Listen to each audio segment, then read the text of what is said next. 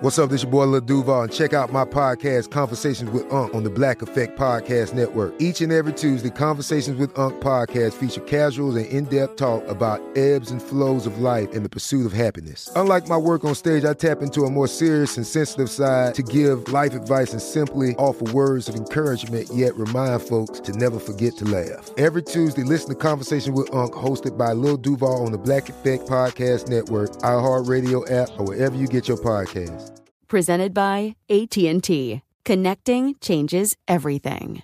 Are you still searching for your perfect place to call home? Well, now is the time to buy at Fischer Homes. If you're looking to move in before the end of 2024, May could be your last opportunity to start building your dream home and close before the year's end. If you're hoping to move in even sooner, Fischer Homes also has homes that are move in ready and waiting for you, where you can start enjoying the benefits of homeownership even faster. Schedule your personal tour with a new home advisor today at FischerHomes.com and make this spring the season you find your perfect home sweet home. Good sleep should come naturally, and with the new Natural Hybrid mattress, it can. A collaboration between Leesa and West Elm, the Natural Hybrid is expertly crafted from natural latex, natural wool, and certified safe foams to elevate your sleep sanctuary and support a greener tomorrow. Plus, every purchase helps fuel Leesa's work with shelters and those in need. Don't put off a good night's sleep any longer. Get a Leesa mattress today for a sound sleep tonight. Visit leesa.com slash iHeart. That's L-E-E-S-A dot com slash iHeart. This episode is brought to you by Navy Federal Credit Union. At Navy Federal, it's been the mission to help the military community for over 90 years. And not just help them, but do everything to make sure they not only grow, but flourish. That's why Navy Federal Credit Union has all kinds of great savings and investment options like share certificates with sky high rates. So don't hesitate. Start growing your finances today with a variety of savings and investment options. Navy Federal Credit Union. Our members are the mission. Savings products insured by NCUA. Investment products are not insured, not obligations of Navy Federal and may lose value. Hey guys, back at the playground again, huh? Yep. You know what this playground could use? A wine country. Heck yeah, and some waves so we could go surfing. Ah, love that. A redwood forest would be cool. I'm in. Ah, ski slopes. Let's do it. Um, can a girl go shopping? Yeah, baby. Wait! Did we just invent California? Discover why California is the ultimate playground at visitcalifornia.com. Brought to you by Toyota. Let's go places. Welcome to Forward Thinking. Hey there, and welcome to Forward Thinking, a podcast that looks at the future and says they paved paradise and put up a parking lot. I'm Jonathan Strickland. I'm Lauren Vogelbaum. And I'm Joe McCormick. And today, Yes, Joe? we're going to start by reading out an email that we got in reference to one of our most recent podcasts. It was an email from our listener Frank in New York, or m- maybe it'd be better to say Long Island. Mm-hmm. Long Island. Oh, do you want to read? Island. Are you no, going to read it in that read it. Lauren- accent? Lauren oh goodness gracious! No, let's let's not do accents. It's too early in the afternoon to do accents, you guys.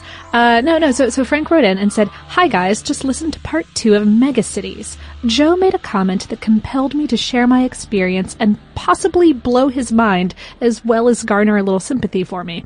His comment was something like." OMG, people actually drive into New York City? Oh, yes, Joe. Unfortunately, a lot of us are tortured on a daily basis. I live on Long Island, about 60 miles from my job in lower Manhattan. Editorializing? Ugh. huh. Okay, back. Uh, although Jonathan only lives three miles from his job, 60 miles is an average commute around here, but the distance isn't really the issue. The issue is time. It takes me three hours each way every day. Talk about premature aging. It is literal torture. Now, many people would suspend their sympathy to make the point that I must have or should have taken the commuting time into consideration when I bought my house. I did. I bought my house in 1992 and considered the commute into Manhattan acceptable because it only took an hour and 20 minutes. Despite expanding all of the major highways and implementing new strategies to ease traffic, the population of Long Island and New York City have increased so quickly that my commute time has more than doubled in the 23 years I've been doing this. No real point to make here, just my two cents. I enjoy the show. Thank you, Frank. Well, thank you, Frank. That was enlightening and a true nightmare to imagine. It was like one of the, the better Stephen King short stories. yeah. Yeah. And, uh, uh, it takes me an hour to get to work, but that's because I walk. If I didn't walk, it would take me like 10 minutes to get to work. you know, I, cause he was saying like, uh, you know, three hours for 16 miles takes me an hour just to go three. But then I'm on foot. well, sh- sure, sure. But yeah, I mean, if you took, for example, a taxi, yeah, if I if I if I decided to take a cab, it would take me no time at all. Don't lie, Jonathan. Sometimes you call Uber. I have done that on occasion. Usually when the weather is particularly awful. Yeah. Uh, normally I will walk it, but if if I am one exhausted and it's 98 degrees outside and 70% humidity, yeah, I'm going to call Uber. Or if it's pouring down rain, I'll call Uber. Otherwise I walk it. And I got to tell you, when I take Uber and I get in an air conditioned vehicle and I am quickly whisked away to my house in just 10 or 15 minutes, I start to really reconsider my priorities when it comes to walking. yeah, yeah. All, all, these car services are kind of rad. Yeah, they totally are. I mean, it's, and it's one of those things that has developed quickly over the past several years. And what led us to this particular episode and the reason why Frank's uh, message is so is so pertinent is we wanted to talk about this concept of combining a couple of things we've talked about in previous episodes. So uh, we're talking mostly about autonomous vehicles. Yeah. Uh, which we've covered multiple times on this show. And we're talking about ways to improve dense urban environments so that they are more pleasant to, uh, to work, play, and live in. Uh, yeah. yeah. And travel around in. Yeah. Uh, yeah, and we've done at least three episodes about autonomous cars and how they work. So if you want to hear a whole lot about that, you can tune into Maximum Overclock and Look Ma No Hands, both of which are from March 2013. And Robot You Can Drive My Car, which is by far my favorite episode title to say out loud from November 2013. Do we really want to send people back to those March 2013 episodes? Ooh, yeah, yeah. listen, listen, at your own risk. That early, was like the first month we were doing the yeah, show, y'all. Early, early in the, in the whole deal. But that tells you how many times we've talked about autonomous cars. I mean, those are, those are the, the ones that are expressly about autonomous cars. We also seem to mention them at least once every month or so. Well, we do because I think we're all three on record, and please feel free to disagree, as being pretty pro autonomous car. You yeah. know, like there are a lot of emerging technologies that have pros and cons, things we can point out and say, I don't know, you know, th- this could turn out bad. It's always hard to tell what the full range of effects of a new technology will be. Mm-hmm. But with autonomous cars, I think the motivation is there for adoption. Mm-hmm. I think they're going to be overall beneficial in a pretty serious and noticeable way and I think I want one. Yeah, uh, yeah, they're they're provably at, at this current stage safer than human drivers and also uh, more fuel efficient than right. human drivers. Exactly. Yeah. yeah. So so just a quick rundown on the benefits of autonomous cars. We've we've kind of mentioned them here. Uh, for an autonomous car, you can put sensors in every location around that car so that it can it can completely sense its environment with no blind spots. So that's already an advantage over a human driver, right? Uh, also, it can pay equal amounts of attention to all of those at the same time, processing all of that information. Whereas as a human driver, you are focused on pretty much a single direction with maybe some peripheral awareness of some other stuff that's going on, but it's not your full focus. It can't be. It um, can look everywhere and it does. You can't look everywhere and you don't. Right. Mm-hmm. Uh, and if you try, then often bad things can happen. Oh man, uh, maybe this is why Sherlock Holmes doesn't drive out anywhere. Yeah. Ever because he's just noticing he's just, too much stuff all the time. Yeah. Yeah. Uh, it's very possible. The autonomous cars can also react in a fraction of the time it takes a human to react to the same stimulus. So if there's an emergency situation where you need to apply the brake, uh, a robotic car is going to be able to do that more effectively and faster than any human could. Mm-hmm. Um, and if the concentration of autonomous cars is high enough on the road, it can really help reduce traffic congestion. We've talked about that in the past where you don't even need to have every car on the road be autonomous. You just need enough of them yeah. to, um, to create this, uh, this traffic flow that's much more efficient and you have fewer traffic jams as a result, at least mm-hmm. according to simulations being run. We haven't rolled out enough of them to really test it out yet. Uh, sure. Well, well, on a on a small level and kind of anecdotally, you can see this if you use uh, uh, Apple Maps or Google Maps or something like that to tell you how to get to a place. It will automatically reroute you around bad traffic areas these Right, days. right. So technology. Yeah, and they also, in addition to all of this theoretical knowledge, they have a practical proven record so far. Sure. They are doing very well in the field. Yeah, the only accidents that the Google cars have been in so far have the last been, time that we checked, at any rate. Yeah, and it, I want to say there were it was up to seven or eleven total, but at any rate, none of them were uh, caused by the the autonomous By the computer, they Right. were caused by humans Yeah. around the computer. Right. You know, in fact, there was an instance, I can't remember exactly when it was, it was like a month ago or so, where the media got all excited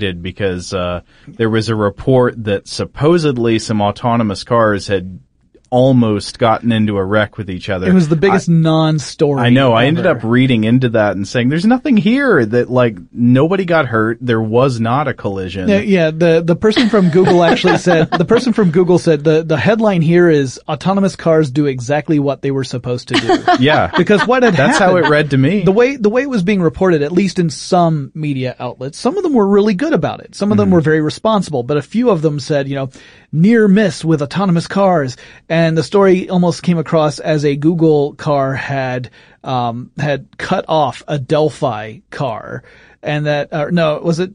Yeah, it was Delphi, I think. Um, so a Google car had cut off a Delphi car and uh, the Delphi car was able to react to prevent an accident from happening. And then the person at Delphi said, that's not what I said at all. What I said was our autonomous car had made a plan to do a lane change. But then the Google car did a lane change first, which meant that the space the Delphi car was supposed to go into was currently occupied. So the Delphi car switched its strategy, which is exactly what human drivers do all the time. And we don't well, report but on it. often fail to do and then hit each other. Oh, Well, yeah, or yeah. where you're like, no, I want that lane and it is mine, whether your car is in it or not. but that's the that was the deal was that it was not a car cutting off another one. It was a car making a lane change and another car changing at the last section, second its mind to mm-hmm. change lanes. Yeah, so I don't want to sound like a, you know, shill for the autonomous car vendors out Yeah. there, but it seems to me their track record is pretty good. The human driving track record is not good at all. Right. It's it's demonstrably worse. Yeah. Right. I mean, there- we have plenty of of records on that. The one big drawback to autonomous cars is that they're going to be really, really expensive. Yeah. Uh, when they come out, assuming that you know At least at first. at least at first, and and probably significantly expensive for quite some time afterward. Because while manufacturing can really help uh, bring down costs, like as you improve those processes, the amount of technology being packed into these cars is such that even with improvements to those manufacturing processes, you're never going to get uh, an autonomous car down to the price of like a a the mid-priced car. It's always going to be on the high end, um, possibly on the very high end, at least for the foreseeable future. But that's not necessarily a deal breaker as far as autonomous cars helping us out. No, because I, I want to form a little analogy here. I remember people saying this. In fact, they're still saying it today, but they used to say it like in the 90s was, oh, we'll never have electric vehicles because they just cost too much. And they to- will never cost less. We will surely never improve mm-hmm. upon this technology. Right, and it's true that there haven't been a whole lot of personal electric vehicles rolled out. But one thing that I think we did get fairly early on was certain areas, like some college campuses or some downtown areas, adopting electric buses. Right. And other forms of electric public transportation. Right. And that's exactly why we wanted to kind of segue into this discussion about the possibility of using uh, electric autonomous vehicles as a taxi fleet. In other words, not looking at autonomous cars as something that you as a person go out and go to a car dealership and purchase and this is the vehicle you're going to be using. But rather, what about a an environment where there's a fleet of these autonomous cars and you can hail one of these cars like a cab whenever you need to get from point A to point B? And so it's a it's a very different use case. And when it comes to that use case, the story is incredibly different. It is much different than from uh, the the huge uh, barrier of entry of the cost for an individual person. Ah, right, right. So, so let's talk about some solid numbers. Let's talk about New York City, which has really quite a lot of taxi cabs. yeah. Um, and is also where Frank is from. Yeah. So New York City is a great example for multiple reasons. One, the enormous fleet of cabs that are there. Two, it's a very dense urban environment. It's got a large population. We mentioned it in our megacities episode. They're, they're, it's a great candidate to use as an example. So, uh, the data that I'm going to be spouting off is from lots of different sources over several different years. So keep in mind that the numbers aren't all uh, they they don't all come from one source, right? Mm-hmm. So uh, so there's going to be some your mileage may vary in this case. Uh, oh. According to the 2010 census, uh, less than half of the three million households in New York City own a car. So fewer than half of the popu- of the households, not population, but the households in New York City own a car. Um, that's 1.4 million households own a car according to the 2010 census.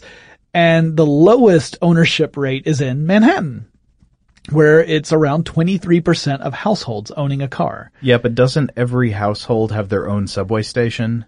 yes, that's how New York works. Uh, well, no, I mean, the point I'm making is that you can definitely chalk that up to ha- them having very good public transit. Yeah, that's definitely, well, that's part of it, but the taxi cabs are also, the yellow cabs yeah. are, They help. They are they are almost almost exclusively concentrated in Lower Manhattan. Yeah. Uh, so the other ones, Brooklyn is at 44% ownership, Bronx is at 46%, Queens is at 64%, and Staten Island is at 84%. Now, if you want to compare that to the national average, the average across the entire United States, in the U.S., 92% of households own at least one car. So in New York City, it is much lower than average. Um, New York City is uh, therefore this great example of how are people getting around if they're not, if not everyone owns a vehicle. Uh, and so, uh, this, besides the buses and subways, cabs and livery cars and other vehicles that are driver for hire services, that's the answer. Besides walking, that's also a big one. Um, but uh, how how many taxis are there running around in New York? So the most recent number I've seen is 13,587. However, the most recent site I could find was uh, from an actual from an actual uh, source from within New York City was the 2014 taxi cab fact book, a jolly good read.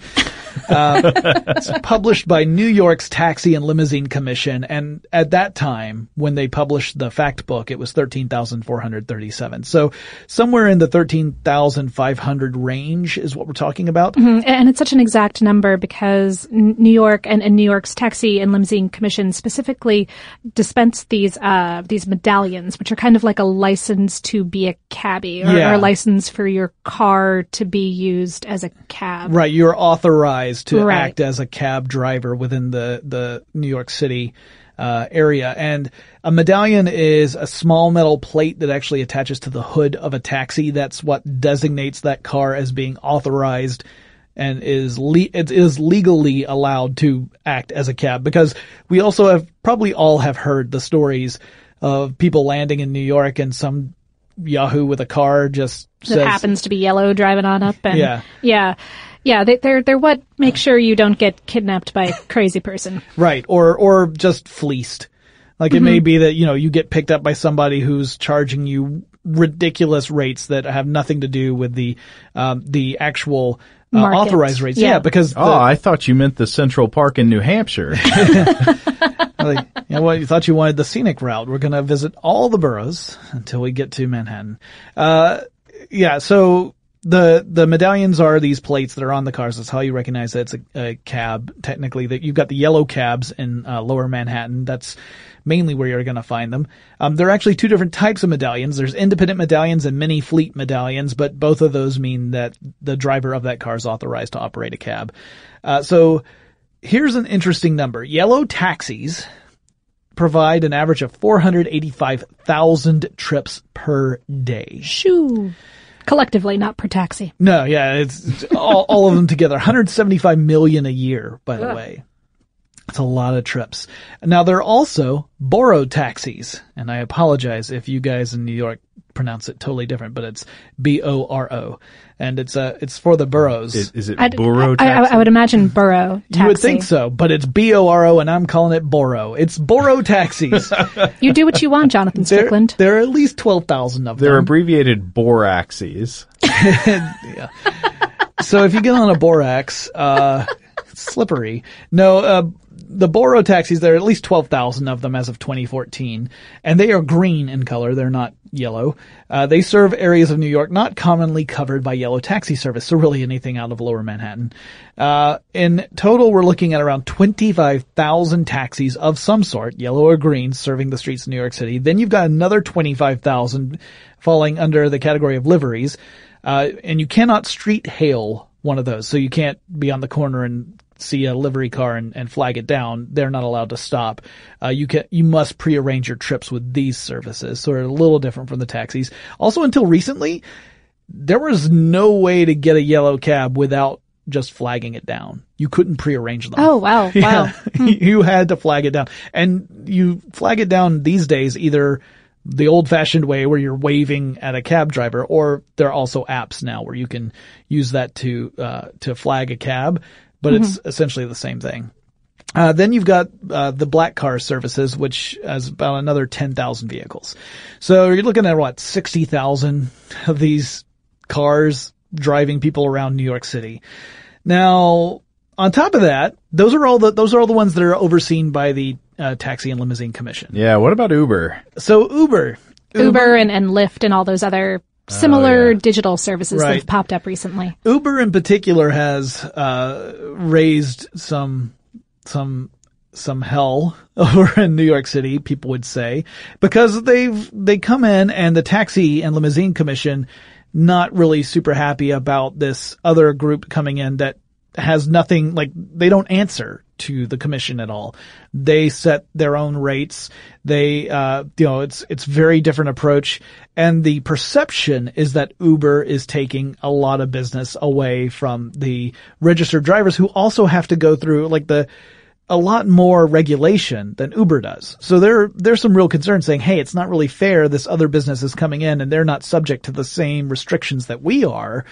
So why are we, why are we allowing them to steal business? That's kind of the, the narrative. However, there's some things you got to keep in mind. First of all, there are more Uber cars on the streets of New York City, uh, than there are yellow taxi cabs. Uh, well, there are more Uber drivers. That's really, well, that's the fair thing to say. how, how how many are in operation at any given time is is significantly lower. Yeah, yeah. So Uber drivers uh, number around 19,000 in New York City across seven bases. Uh, depending upon where you read this, this, this statistic, because I've also seen it as low as around 14,400 and as high as 19,000. But there, that means that there are more Uber drivers. Either way, even on the low number, there are more Uber drivers than there are yellow taxi medallions in New York City. Uh, however, that does not mean that Uber has taken out a huge chunk of that taxi business. So remember, I said 480,000 trips per day, uh, for the taxi cabs. For Uber, it's closer to 34,000, 34,271 trips per day. So a fraction, Oh yeah. tiny, tiny amount compared. That was, uh, that number comes from a, a report in September 2014. Oh, we should really do a whole episode on these these types of services because the the legal tangles and the surrounding like socio technological issues are are really interesting. Um, and the numbers are more serious in other cities. Uh, Portland is in the middle of a four month taxi deregulation experiment, and according to their interim report. Uber and Lyft and, and et cetera have handled 43% of taxi calls in May. Wow. Yeah. So very different story depending upon where you are. Uh, sure. Well, and, and that's also partially, I'm sure, due to the deregulation that's going on in that area right now. But, um, you know, we'll, we'll see what happens at the end of that experiment period and do lots more research and come back to you guys with another episode if y'all yeah, if it would warrants, like to do that. Yeah.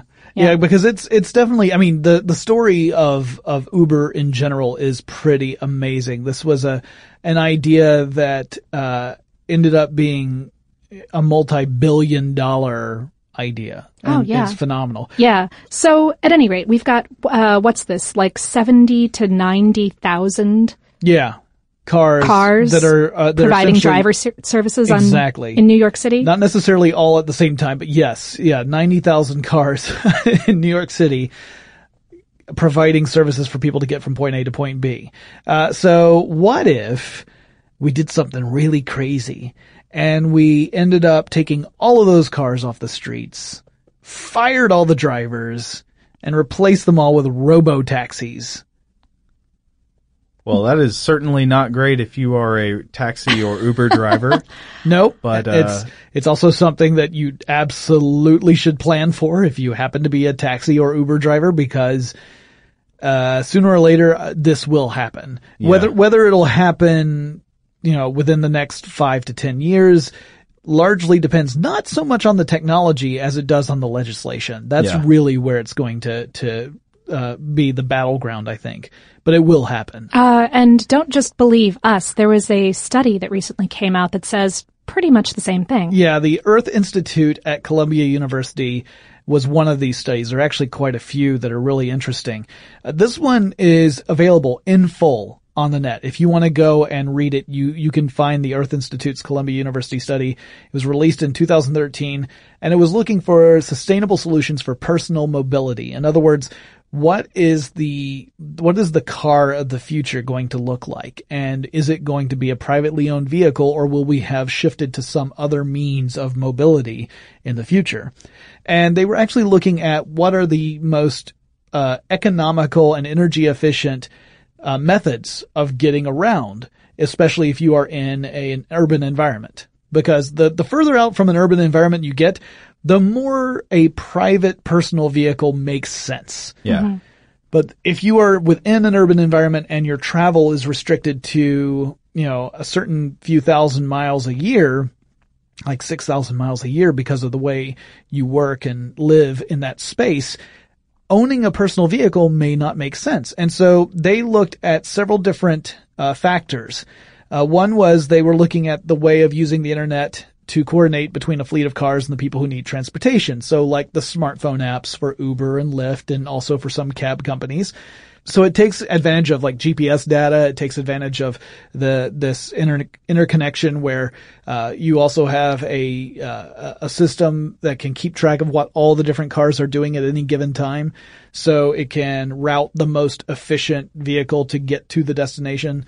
Uh, that destination being the person who's hailing a car. Yeah, So- and if you, you have an app for something like Uber, it probably already does something like this. Yeah, it yeah, it's it's very much like that. If you ever pull up the Uber app and you just use it without like you're not calling a car yet, you can actually see all the cars that are in your area Mhm. that are driving around in different places. And then Can when you, you, play Pac-Man with them? you you cannot Ooh, control hey, them. Hey Uber, please make Pac-Man. Yeah, Google Maps did for April Right, Fools. They right, turned they turned Google Oh, Maps that into was so Pac-Man. No, but we're talking about Pac-Man with the ghosts being real cars. Go watch Pixel and come back to me and tell me what a great idea that was. Okay. Okay, so uh, the next thing they looked at were autonomous vehicles. Mhm. That's also part of the uh, what they were uh, considering for the cars or the personal transportation of the future. Shared vehicles. So this would be the you know abandoning the idea of owning your own vehicle and doing something more along the lines of taking cabs or Uber or these robotic cars. Uh, and you wouldn't own the robotic car. You would just you know hire it for a ride and then you would be done and then you would do it again whenever you needed a ride the next time. Uh, how about if the car didn't have to be the same size for every trip? Huge, huge part of this. Yeah, because let's say you're one person, you need a taxi ride, and there Yeah. are three empty seats or two empty seats that Oh, you're not yeah. occupying. Yeah, I, I've randomly, you know, had nothing but minivans to choose from when I get off at an airport or something like yeah, that. Yeah, no, when, every time I go to CES, whenever I'm in the line, the taxi cab line, it almost always seems like I get the mini van as my cab and that's space going to waste. Mm-hmm. Like there could be a group behind me that could have really used that, but because the way the system works, where it's first come first serve, it doesn't, you know, they're not, they're not matching the size of the vehicle with the needs of the rider. But if you could do that, if you could right size Say, I'm one person for this trip. Right. Then you could have a vehicle of the appropriate size, a small vehicle come pick you up. Whereas a family of four that are on vacation and have luggage, they could have a larger vehicle pick them up. And of course, that's not just about space, that's about energy. If the car only needs to fit one person, it will weigh less. Right. And It then it, needs will less use energy. less energy. hmm And also it, it takes up less space for storage. It takes up less space for parking. There are a lot of reasons why you would want to uh, maximize the efficiency of the size of the v- various cars in your taxi fleet.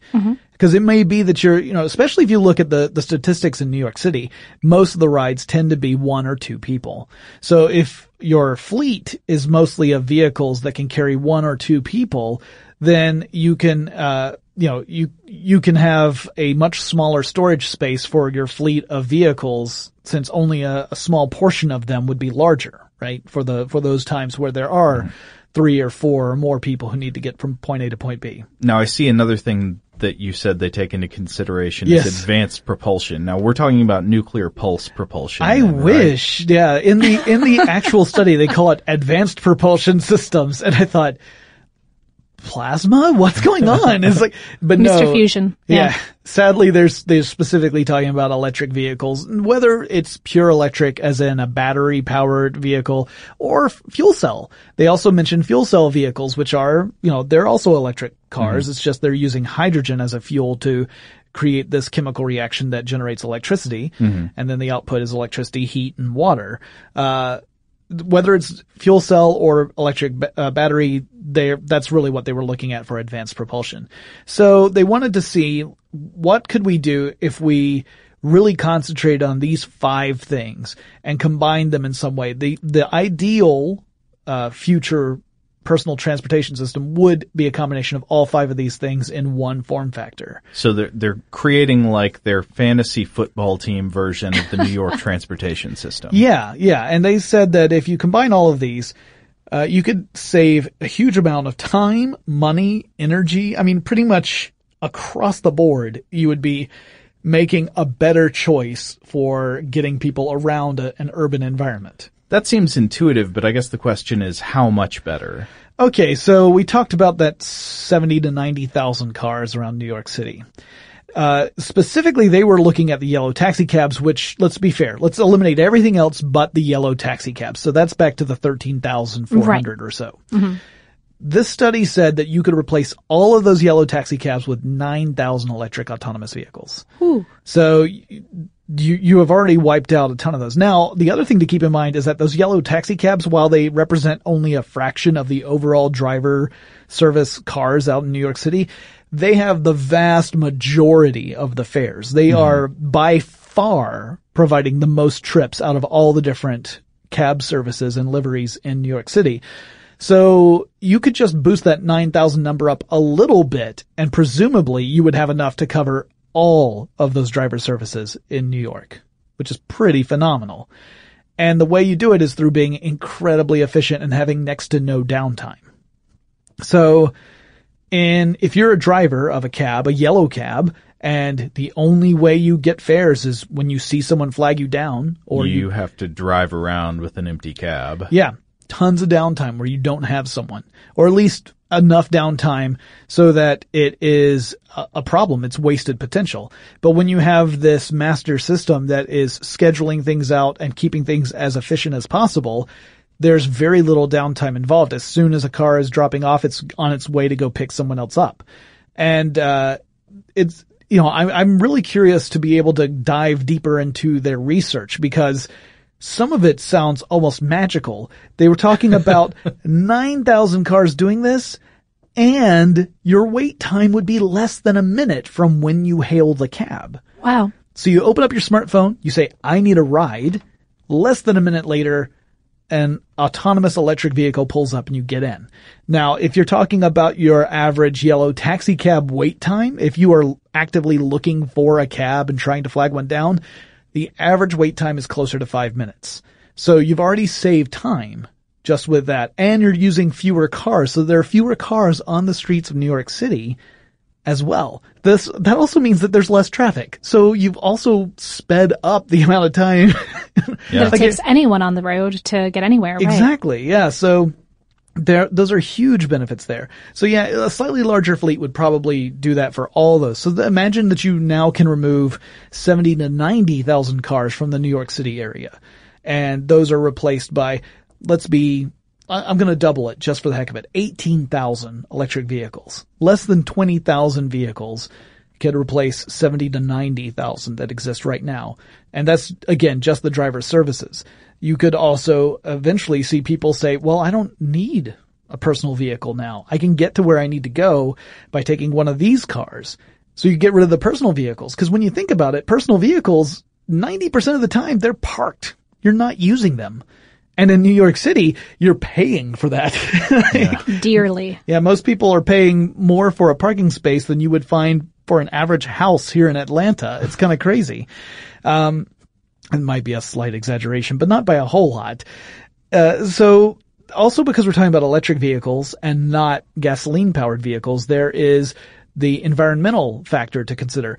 According to another study done by the Lawrence Berkeley National Laboratory, the per mile greenhouse gas emissions of an autonomous electric vehicle would be 90% lower than that of a 2014 gasoline powered vehicle.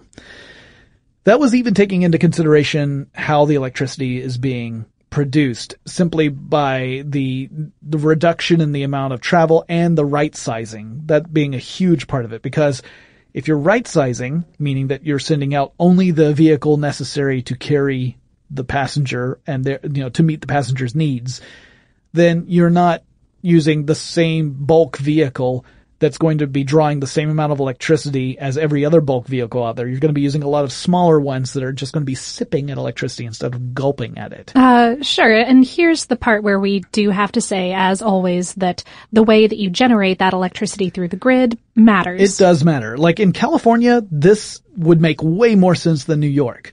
And the reason I say that is that California has a lot more green power plant technology incorporated in it than New York does. So in New York City, most of the power plants, in fact, I think all the power plants in New York City are gas-fired power plants. So it means they're using natural gas and some are using a combination of natural gas and coal. So you are using fossil fuels to generate electricity. So while the cars themselves are clean, the electricity may not be. And in the case of New York, it isn't. So that is something to consider that yes, the individual cars are not going to be generating greenhouse gases but the system that provides the energy that lets the cars move does. So there's a larger picture that you have to look at in that case. Uh, according to the Lawrence Berkeley National Laboratory, it still makes sense. they go into a, a great deal of detail, and part of it is that they assert that more and more regions are looking into greener means of producing electricity. So part of it, part of it is rest on the assertion that things are going to change, which might be a little. Let's let's be fair. Let's say it's optimistic. Huh. Well, well, I mean the the commercial urge of having you know hypothetically a bunch of electric vehicles on the road that all need to be charged would give people more of an incentive to start creating these these greener ways of power. Power gener- yeah, there are tons of incentives to do it, and that's just one of them. Obviously, I mean, just just wanting to clean up the environment being another one. Wanting to, eh, screw the penguins, they're Or- too cute. or or for for ones that are petroleum based, wanting to to uh, free yourself from the burdens of uh, having to import some of your petroleum, and thus the national security angle of energy comes into play. Uh, but yeah, it's all of these things are are they look like they're positives. In fact, both the Columbia study and the the Berkeley study, the Lawrence uh, Berkeley study, both of them came to the same conclusion, which is that in an unusual turn of events, the greenest approach also in the long run is the most economical. It will save you more because The key there being in the long In the long run. in the long run Yes. and and not for personal ownership. You have to take that shared vehicle into account. That's what makes it a, an attractive economical approach. Not for the person who wants to have their own car. This is for the person who lives in a, a, city and wants to be able to get around and maybe doesn't want their own car because they don't want to make car payments. They don't want to make insurance payments. They don't want to be taxed every year on the vehicle that they use to get around. So if, if they are using a system like this, then they're paying on a per trip basis. And even if you factor in all the trips, it may be that your your cost per year is lower than that of owning a car unless you're one of those people who can buy a car and make it last for 20 years. In which case you could argue, hey, no, I'm, in my case, yeah. it doesn't make sense. But, uh, but most of us are not like that, right? Most of us can't have a car and have it in good working condition for a really long time. That's getting less and less common these days. So again, because of all that technology and how expensive it is, the average estimation of how much that would add to the cost of a vehicle adding on top of the already you know, whatever the price tag is, is another $150,000. So take a $30,000 car, toss 150,000 on top of it, $180,000 for your autonomous car. It's yeah, I don't expensive. have that sitting around. I don't either. I thought I did. Turns out it's more like about a buck 73 and change. what is it with the TruCoat sealant? yeah, yeah, exactly. Like, what if I want that undercoat treatment thing? Um, yeah, no. So, if we do look at it from that personal ownership, it's prohibitively expensive and would be for quite some time because again, even bringing those costs down, you would have to bring them down an incredible amount to get close to what the cars of today cost, right? So this would be decades or at least a decade to get to that level.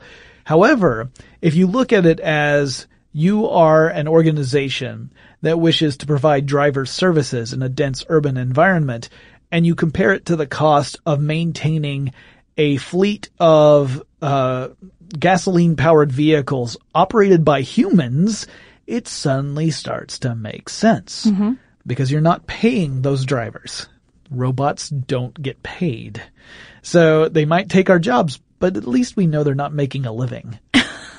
you know, there's a little comfort silver there. silver lining yeah, on that like, e cloud like there. They're just as miserable as I am. Yeah, um, uh, and I want to point out that these organizations that are providing cab services have some money because it's not a cheap thing to run a taxi service. Right. In New York, you have to purchase that medallion, that, that license to run your cab. And mm-hmm. the prices of them vary with the market, but they run in the, in the hundreds of thousands of dollars to the millions of dollars. Wow. For, for example, they sold for an average of $800,000 each during the first quarter of 2015. And that's way down from like the 2 million that they were going for a couple years ago. So on top of that, you've got insurance and industry fees. And what I'm saying is that overall, it's a very expensive business to be in. And, and whether or not this would make it less expensive is very complicated. Right. But well, even I, but I can imagine that like it would lower your insurance premiums. Yep. It would, if you're using electric, then you don't have the fuel costs associated with fueling a mm-hmm. fleet of taxis. Uh, if you're doing the right sizing, then you are also very intelligently uh, storing those vehicles whenever they're not in use. Usually they're just be coming in to charge. Normally what you would do is you would have a certain number of vehicles in reserve, uh, fully charged and then have those go out onto the streets while the ones that have to be, have to recharge come in. Um, and, you know, even that, that high upfront cost, it's not, it's not that high when you're looking at the medallion cost and, uh, the long-term maintenance may be much lower depending upon what breaks because they're also very sophisticated machines, right? So if you have something that's beyond a mechanical failure where, you know, you've got a mm-hmm. mechanic coming in there, if it's a computational problem, that actually could end up being a bigger issue. Yeah, but, me- uh, mechanical cars. Most cars are mechanical, you guys. Did you know? Electric cars, I've heard, can be more expensive to upkeep. Yeah, yeah. So that is one of those things where when something when something is a problem, it probably is more expensive. The argument I have seen is that problems would be more infrequent, assuming that you have a reliably built vehicle. Uh, of course, that's a that's a big assumption. Obviously, if that's wrong, then that's a problem. But getting back to Uber, where we talked about all those uh, that 19,000 Uber drivers that are also in New York City, of 15,000 to 19,000, depending upon the the what you're looking at. Uber CEO Travis uh, Kalanick said in 2014, and here's a way to motivate your employees, that long-term plan for Uber was that the company would replace human drivers with autonomous vehicles. so essentially saying, hey, all, you, all you guys who drive for us, your days are numbered. You're super replaceable. Don't forget it. Yeah, by a car. As it turns out, you're replaceable by a machine. Uh, now we're not there yet. Obviously, we don't have autonomous cars that are uh, that are allowed on the streets to do this kind of business, and it may be some time before we are. But that is Uber's plan. Um, and for Uber, it makes perfect sense because even though it's that huge upfront cost of purchasing a vehicle that's going to have a $150,000 hike on its price tag, mm-hmm, which they don't have to purchase any vehicles right now because they use the driver's vehicles. Right. I mean, this is a big expense, but Uber drivers take home, uh, you know, the majority of their, the fares they are, earn, which makes sense. They're doing the work, right? They're Uber's the facilitator, but they're the p- p- person doing the work. And in fact, I remember seeing when they um, the the rate went down to 75%, like they take home 75% of the fares. When that happened in San Francisco, that was huge news because they used to take right. home more than that. Mm-hmm. Uh, but from Uber's standpoint, they'd be saying, Hey, look, we take home the entire fare. Mm-hmm. The car doesn't get any of it. We might, re- we have to reinvest in the vehicles, but the car itself is a machine, a tool. The money goes to the company. So from the company's perspective, it makes perfect sense to make this investment because they'd be making way more money. Oh yeah, uh, even even taxi services, uh, taxi drivers receive about 57% of their fares or did as of 2005, which is the last number that I could find on it. Mm. Uh, but but that would still make complete sense for taxi companies as well. Yeah. So Kalanick's gone even further than this recently uh, in July of 2015. That's when we're recording this. Early July, he said he would be willing to purchase 500,000 electric cars from Tesla by 2020 if those cars were autonomous. So Tesla's been experimenting with autonomous cars. I think they've got like 12 prototypes on the road. And uh, Elon Musk has said that he's very interested in pushing autonomous cars. He says that's the future of cars and it's not going to be in private car ownership. Now that is amazing to, yeah. hear a guy who is the CEO of a car company saying personal car ownership is limited. It's not the future. In fact, he sees a future where humans will not be allowed behind the wheel of a car, that only robots will be able to, will be allowed to drive vehicles because they are so much safer than humans are.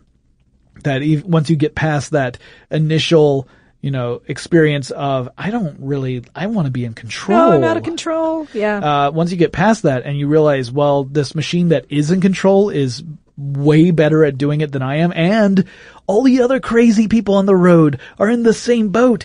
All of their cars are in control, so I don't have to worry about the crazy person who is not really paying attention to, to driving, but is paying attention to something completely different and would be a danger otherwise. Well, they're not controlling their car anymore the the robots are. So I I think people have convincingly made the case, yeah, in the future that we're going to look back on the era of people being allowed to drive their own cars, kind of in the way we we now look back on the era of doctors not needing licenses.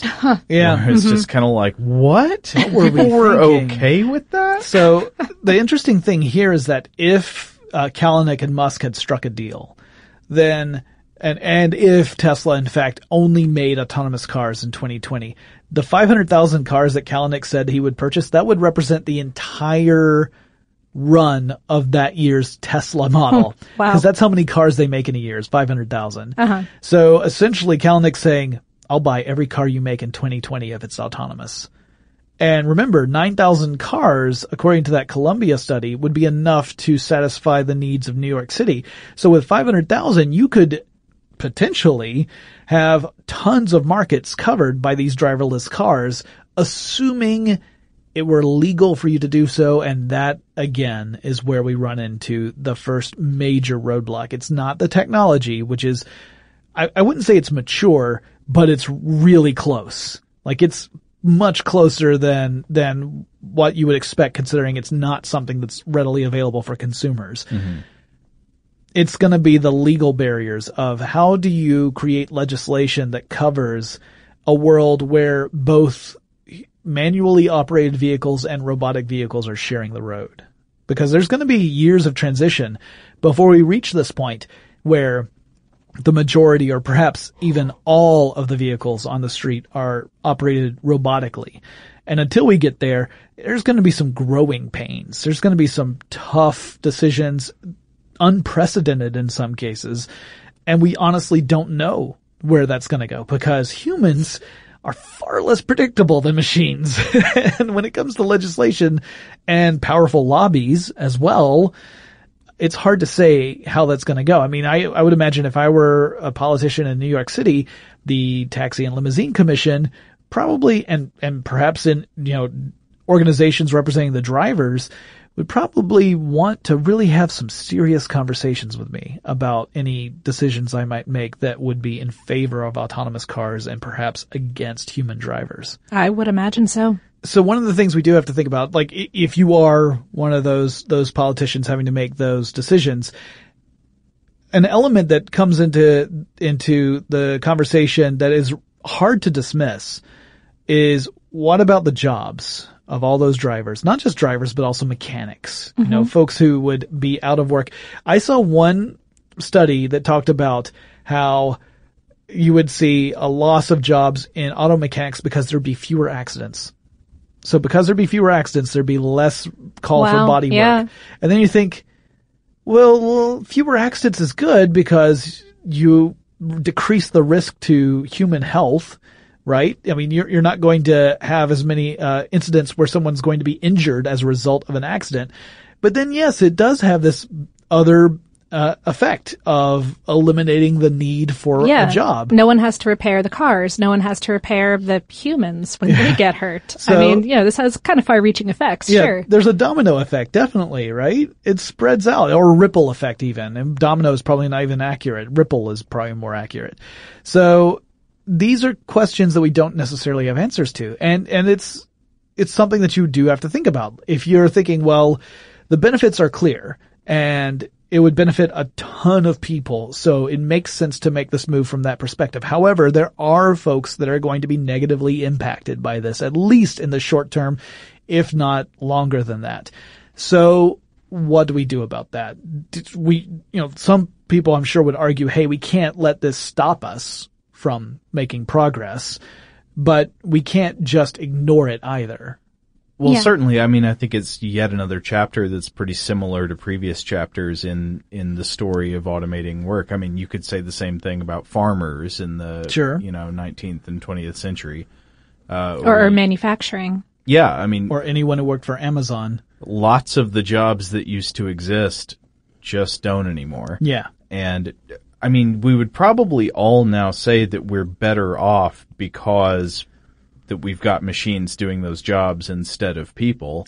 Um, but I'm sure at the time it was hard for the people who had invested time and money into training for those skills. And their, their lives, really. Right. Yeah. Yeah. Yeah. So one of the things I think is important is that we have to keep in mind that this this era of automation is going to ha- it's going to continue. It's, yeah. it is coming. It's not it's not what, like this is something that is is a maybe. This is a it will yeah. happen. We, are not going to stop it. We could delay it, but the yeah. question is: is it a good idea to delay it? Right. Oh, well, and, it, and it's a question of when, whether we purposefully attempt to delay it or not. Because yeah. you know, just because Uber says that they want to buy 500,000 cars from Tesla in 2020 doesn't mean that Tesla is going to sell those to them, right? Or or that they're going to have an autonomous car ready to go in 2020. Musk thinks it's closer to and get ready 20 to 40 years.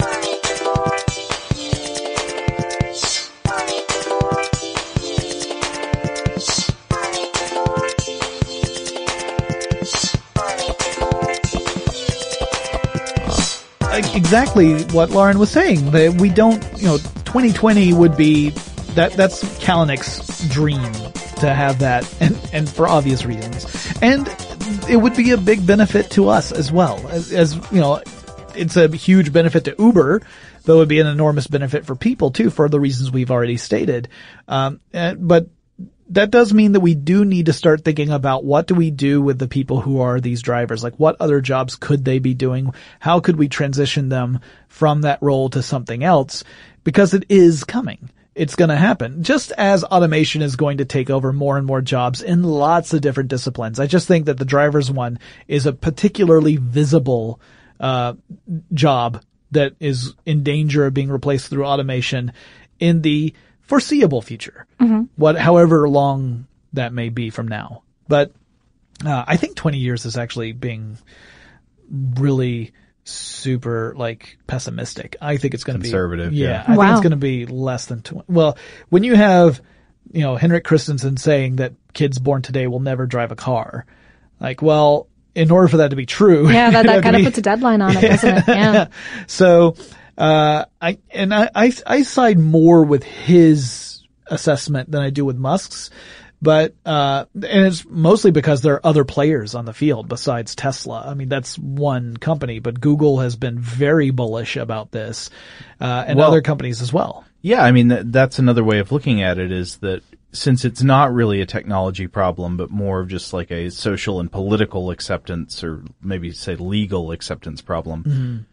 What will it take to make this transition? Well, it'll basically take some powerful people with money being behind it. Right. Yeah. And it'll, and you know, having the, these. And if we have that, I mean, it Right. sounds kind of like we do. Well, especially if if they're able to pitch it in such a way where it gets public support, where you say, "Hey, uh, this approach is going to mean less traffic. It's going to mean you spend less time getting from point A to point B and more time doing what you want to do. You're spending less money because you're not paying for car payments or insurance or any You're of that. safer. Yeah.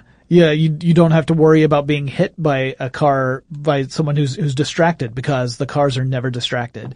That sort of stuff. That's if they can if they can sell that to the public and the public gets support for it, then I see the change happening more rapidly. But if they don't get that support, it's going to artificially increase the amount of time it takes for this transition to happen. You know, I think there are a lot of parents of someday soon to be 15 to 16 year olds who are probably going to be on the on the bandwagon with this too. Yeah. And I, of course, you, you guys know me. I'm totally on this bandwagon. Yeah. I, Yeah, I, yeah. I would love, I mean, imagine the streets of Atlanta if they're, if they weren't clogged with traffic all the time. I can't. I, I can't. if I don't have that power of imagination. they imagination. were clogged with mechanical spiders that we rode the backs of. Yeah. Oh, and actually, what if your car does get distracted? What if it's dreaming?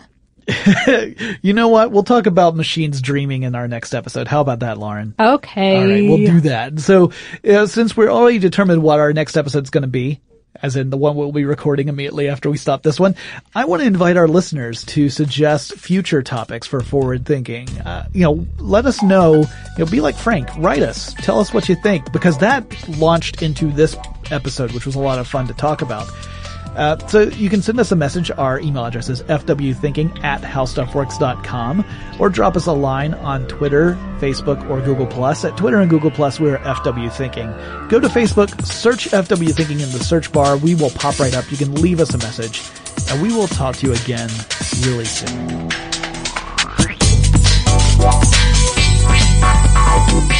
For more on this topic and the future of technology, visit forwardthinking.com.